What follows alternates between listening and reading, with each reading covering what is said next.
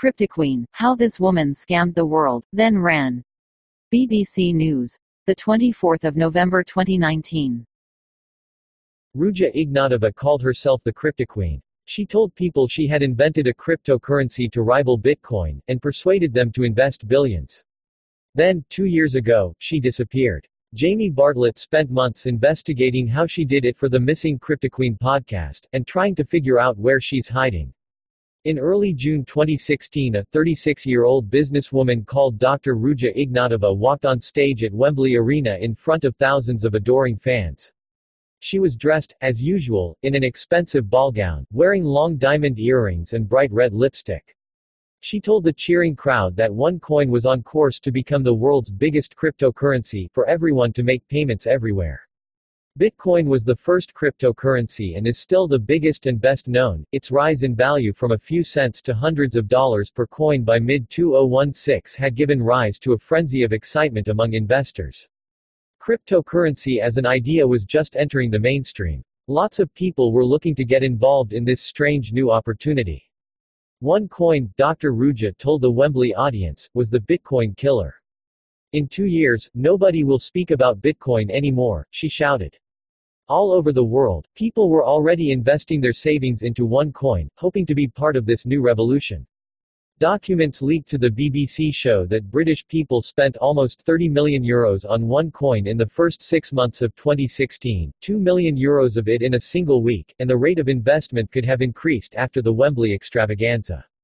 Between August 2014 and March 2017, more than €4 billion was invested in dozens of countries. From Pakistan to Brazil, from Hong Kong to Norway, from Canada to Yemen, even Palestine. But there was something very important these investors didn't know. To explain this, I need first to explain briefly how a cryptocurrency actually works.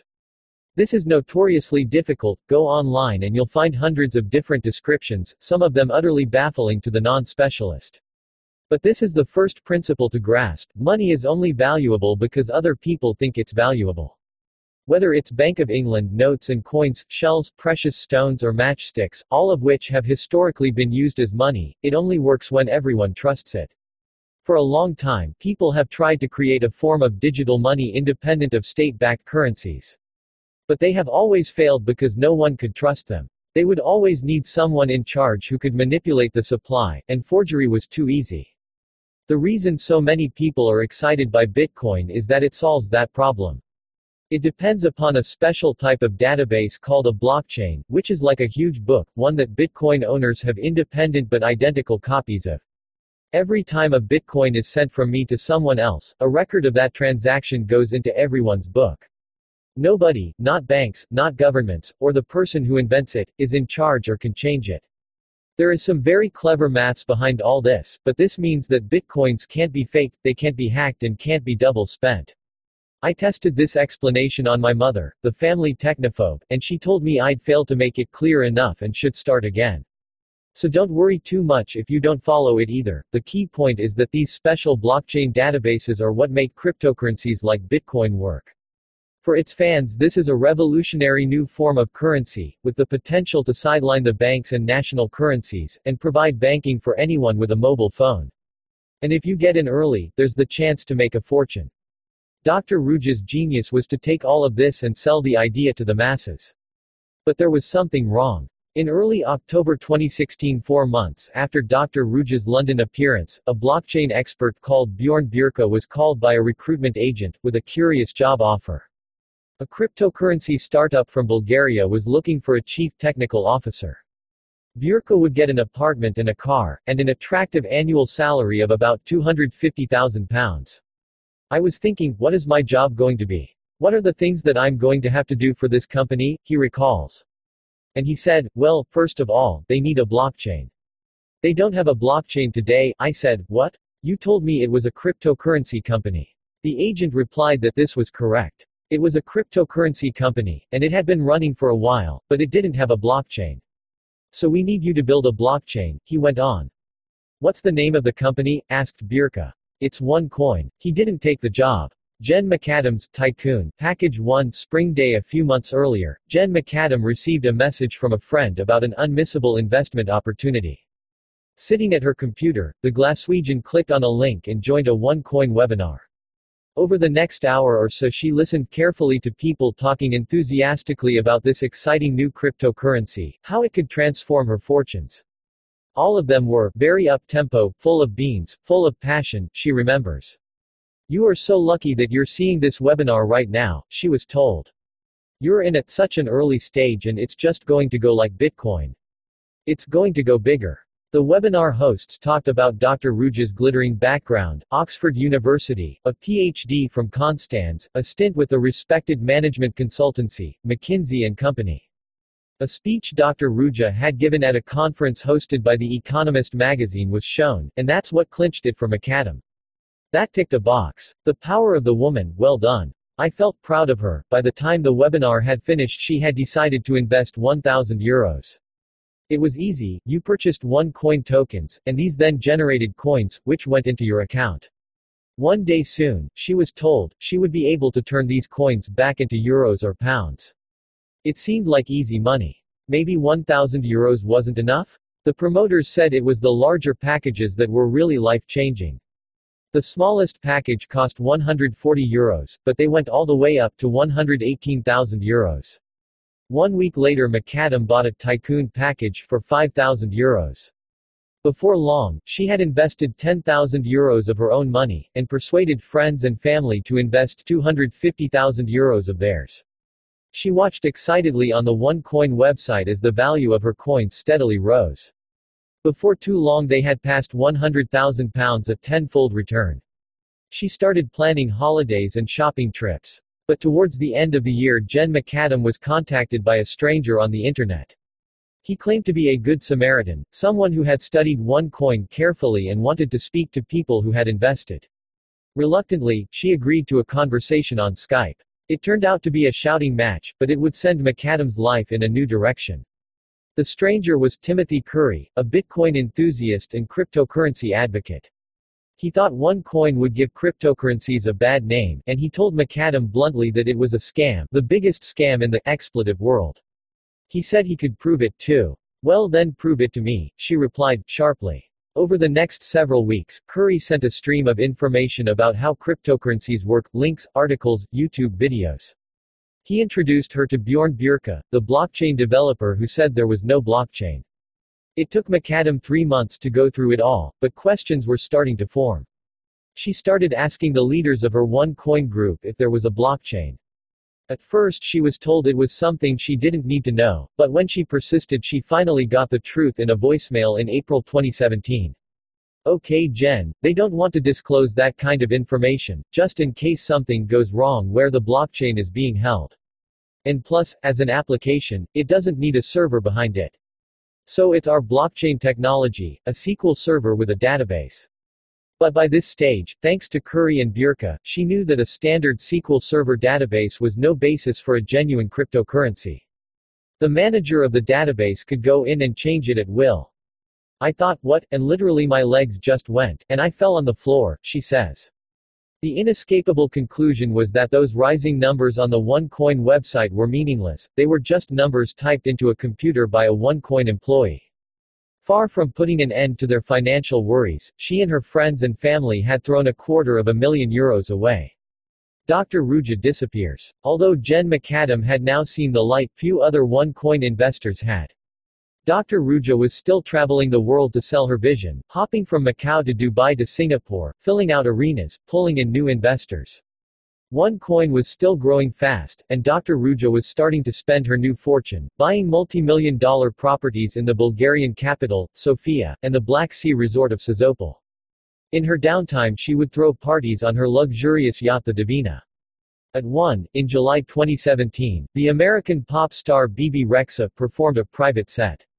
Despite the successful facade, trouble was brewing. The opening of a long-promised exchange that would allow OneCoin to be turned into cash kept being delayed, and investors were growing more and more concerned.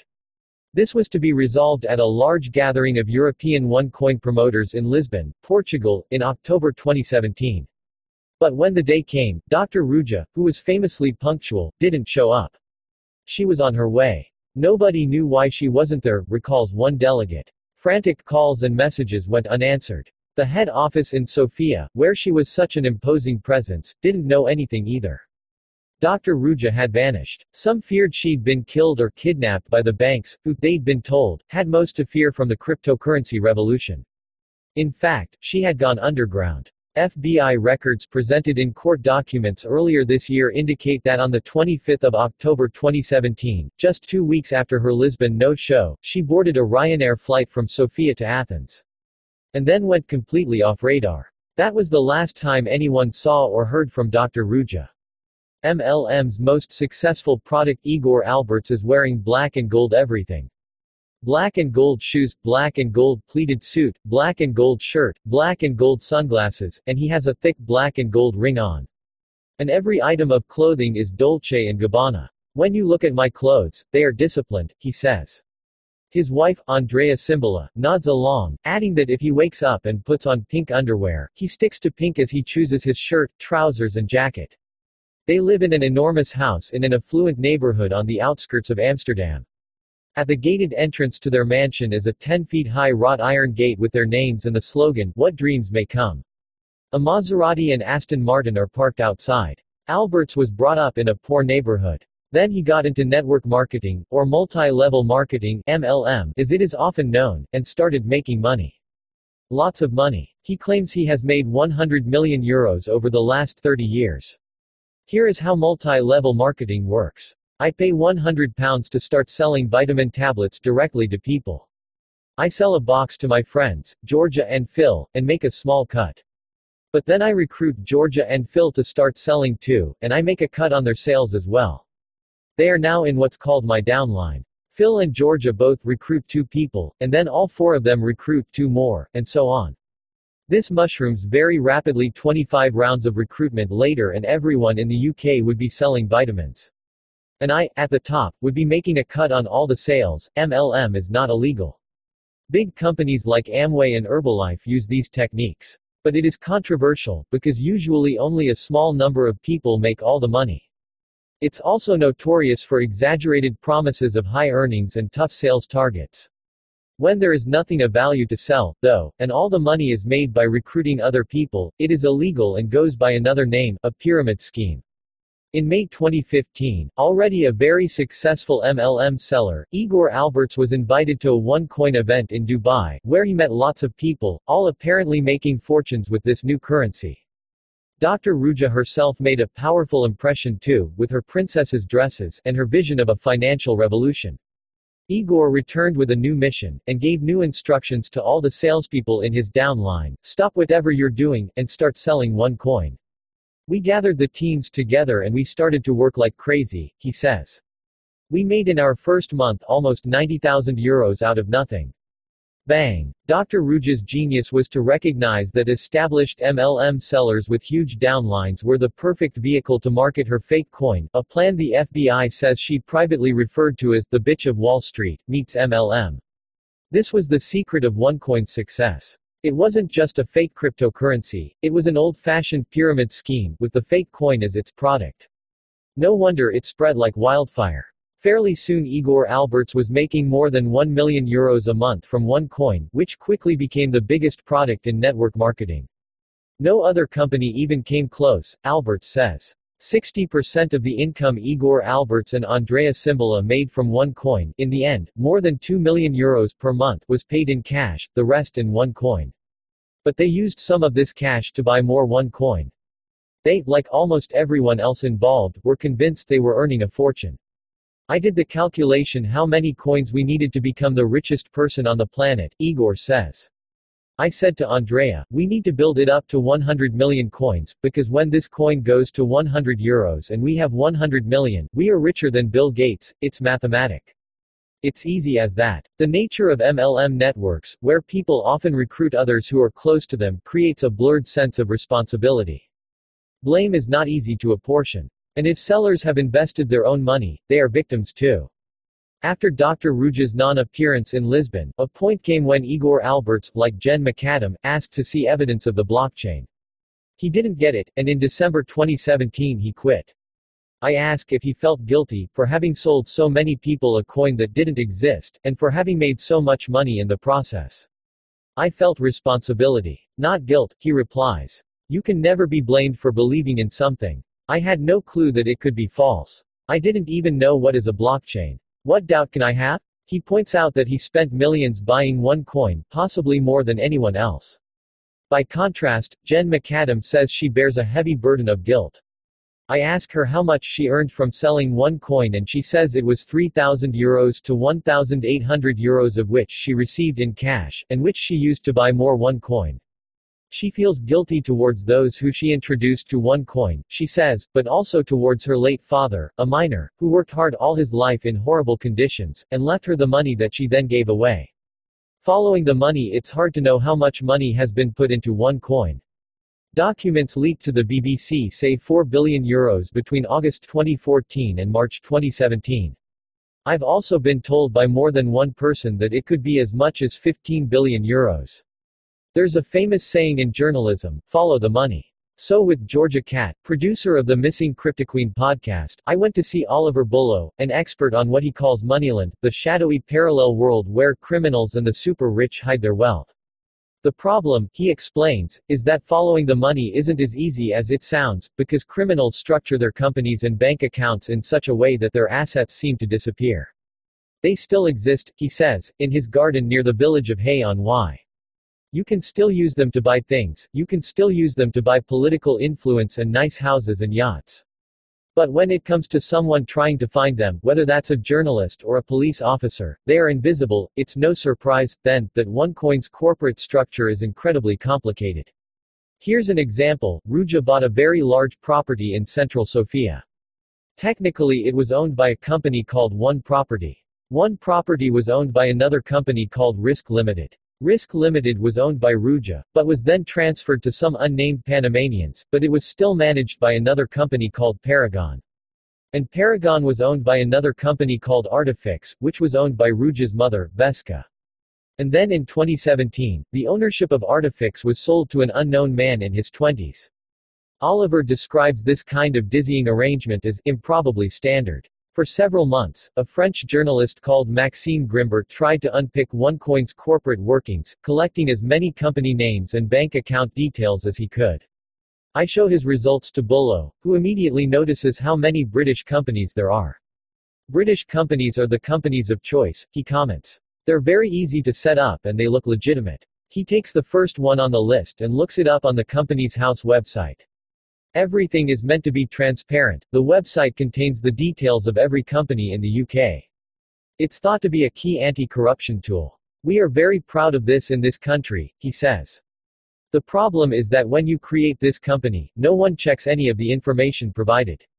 He clicks to see the company's filing history, but where you should see company accounts, there is nothing. This is classic, he exclaims. Look, nothing has happened. They have filed no financial information at all. Then he tries checking the company's owners. The UK began to insist recently that companies must enter the name of the person with significant control, the real owner. This is supposed to mean that you can no longer use a British company to hide behind, he says, as he scrolls down the page. Oh, hey presto, they haven't filed a person with significant control.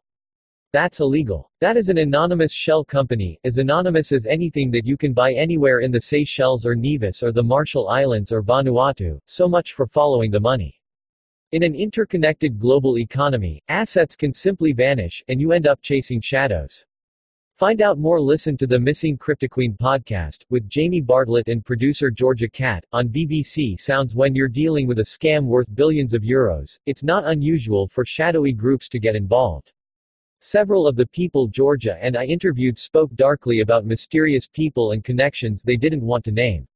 When you talk about the amount of money that's been put into OneCoin, of course there's people out there who are pissed off and would do anything to shut anyone like me up, says Bjørn Bjercke, the blockchain expert who discovered there was no blockchain, and started talking about it publicly. He tells me he's received death threats as a result of speaking out.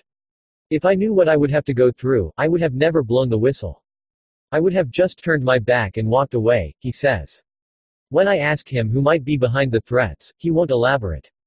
I can't discuss that. It starts to get very, very, very scary, very, very, very fast. According to Bjercke, Dr. Ruja never expected OneCoin to grow so big. People involved at the early stages have told him it was never supposed to be a billion-dollar scam. She tried to close it down, he says, but the dark forces wouldn't let her. Once OneCoin was running above 10 million, 20 million, 30 million, something happened where she was unable to stop it, Bjercke says. I think she was so scared in the fall of 2017 that she decided to skip. Igor Alberts, the MLM seller, also talks about the involvement of very influential people. When I ask for more details, he replies, no, I cannot tell that because I don't want to take that risk with our lives. It's not clear who Bjørn and Igor are talking about, or whether they are even talking about the same people, but the U.S. Department of Justice claims to have evidence of a link between Dr. Ruja's brother, Konstantin Ignatov, who took over the running of OneCoin when Ruja disappeared, and significant players in Eastern European organized crime. Inside the Family, on 6 March 2019 Konstantin Ignatov was at Los Angeles International Airport, waiting to fly back to Bulgaria after some OneCoin meetings in the U.S. Just as he was boarding his flight home, he was pounced on by FBI agents, arrested, and charged with fraud in connection with OneCoin. Around the same time, the U.S. authorities charged Dr. Ruja in absentia for wire fraud, security fraud and money laundering.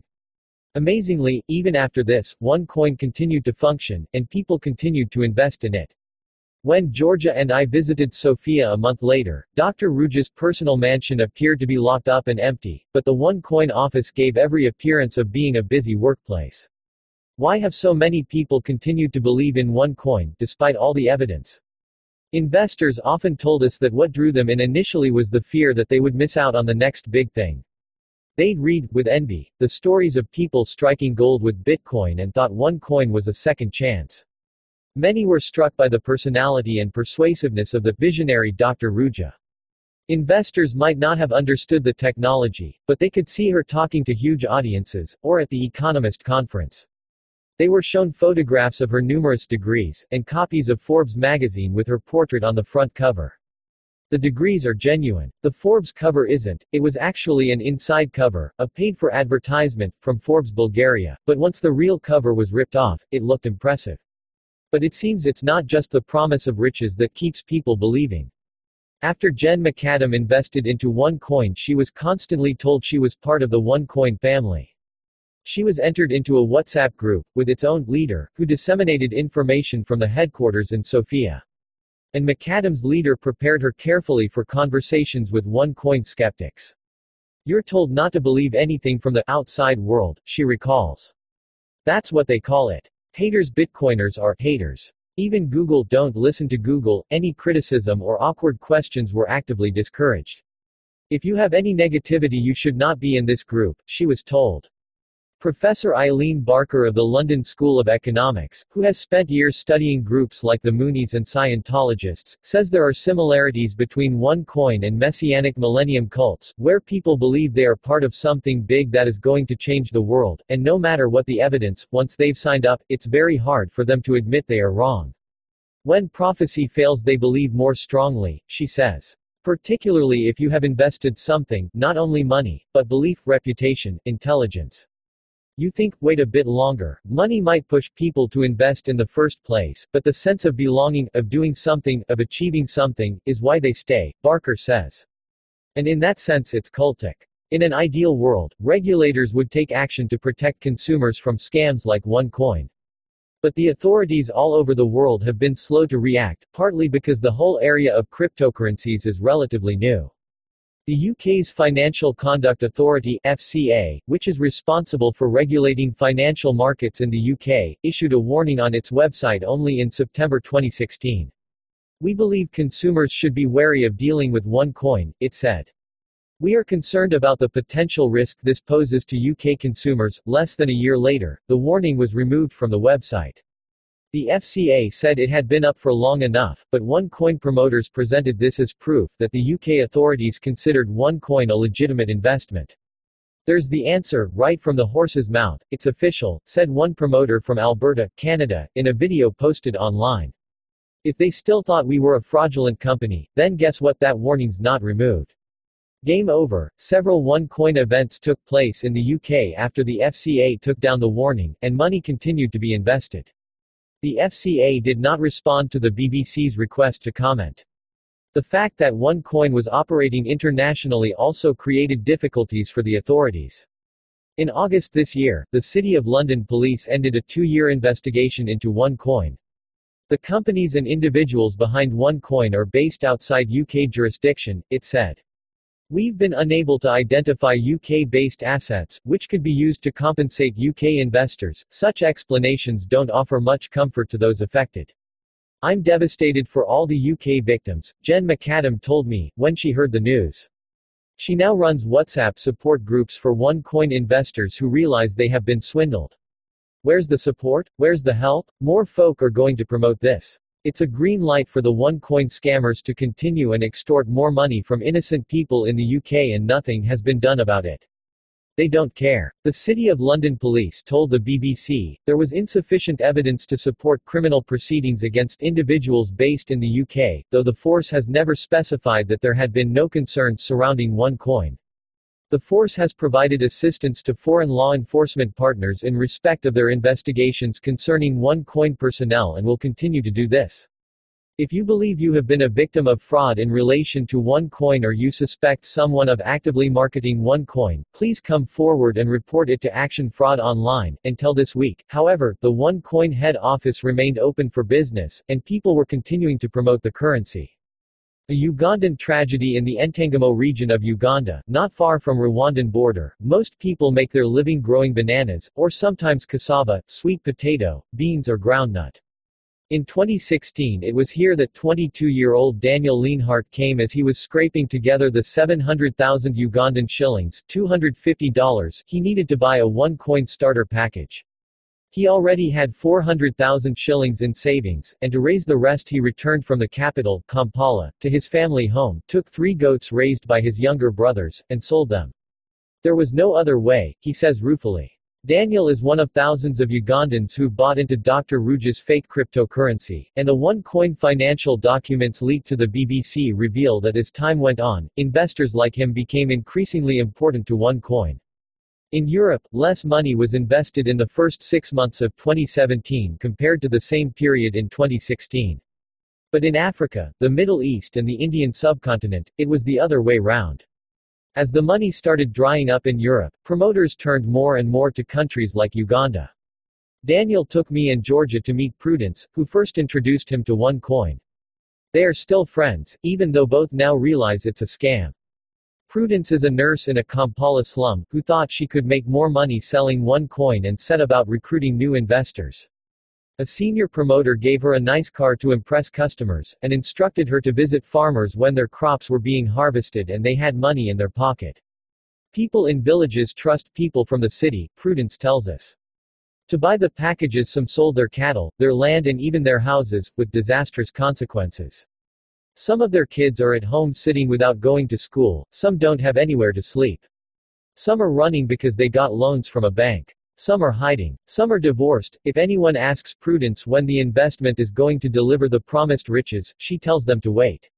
She can't bring herself to tell them the truth. I'm somehow hiding myself. I don't want those people I introduced into OneCoin to see me moving around. They can easily kill me. They thought I ate their money, but though she has stopped recruiting, many others haven't, and there are still plenty of interested buyers, she says. One of the main OneCoin offices in Kampala is attached to a church. There are videos of the minister, known as Bishop Fred, leading the congregation in call and response.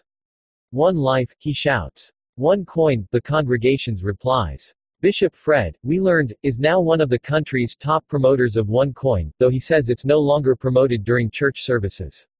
As in other countries, OneCoin has spread here through networks of friends and families. Together with Daniel, Georgia and I travel south to meet his mother.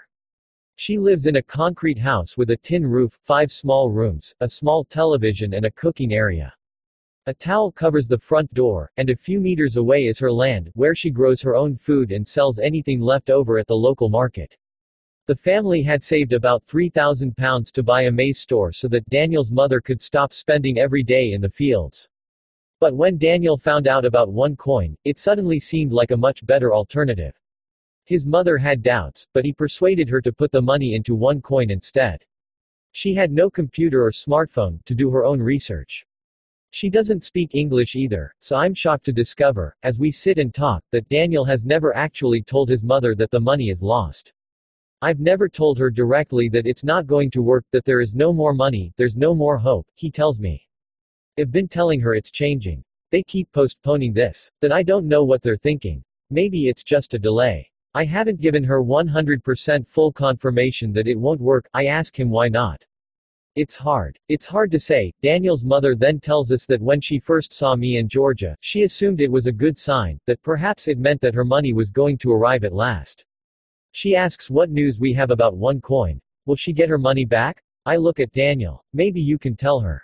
Maybe, he says. He doesn't seem certain it's a good idea. Perhaps it would put him in an uncomfortable position. I don't want to be the person that breaks the news to Daniel's mother.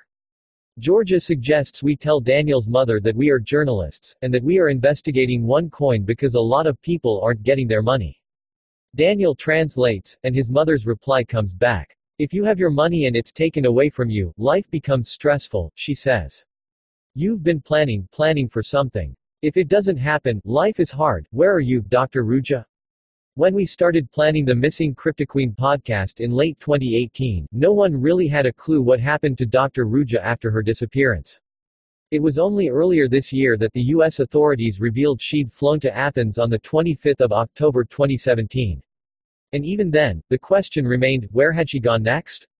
There were rumors, of course, lots of them. Igor Alberts, the MLM kingpin, said he'd heard she has Russian and Ukrainian passports and travels back and forth between Russia and Dubai.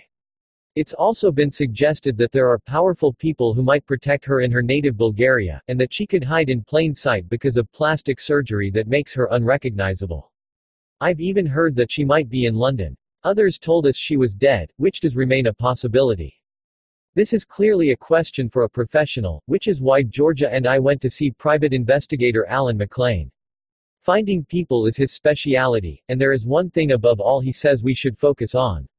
What was her lifestyle? That's the most important thing of all, he says. Go back to her life before OneCoin. Find out who her friends were, what her lifestyle was like, her family. Another tip he gives us is to find out where she has been on her yacht. We should try to get the tracker off it, he says, and he doesn't appear to be joking. I explained that this is probably beyond my abilities, apart from being illegal. Then he says I should check what yachts were bought in Athens around the time she arrived there from Sofia. In my opinion, for what it's worth, she's moving around the Mediterranean, he says. A few weeks after our meeting, Alan gets back in touch, with some amazing information. His colleagues, also private investigators, visited top-end restaurants in Athens armed with photos of Ruja, and in one of them several waiters claimed to clearly remember her dining there earlier this year. When Georgia and I called them ourselves to check, they confirmed it.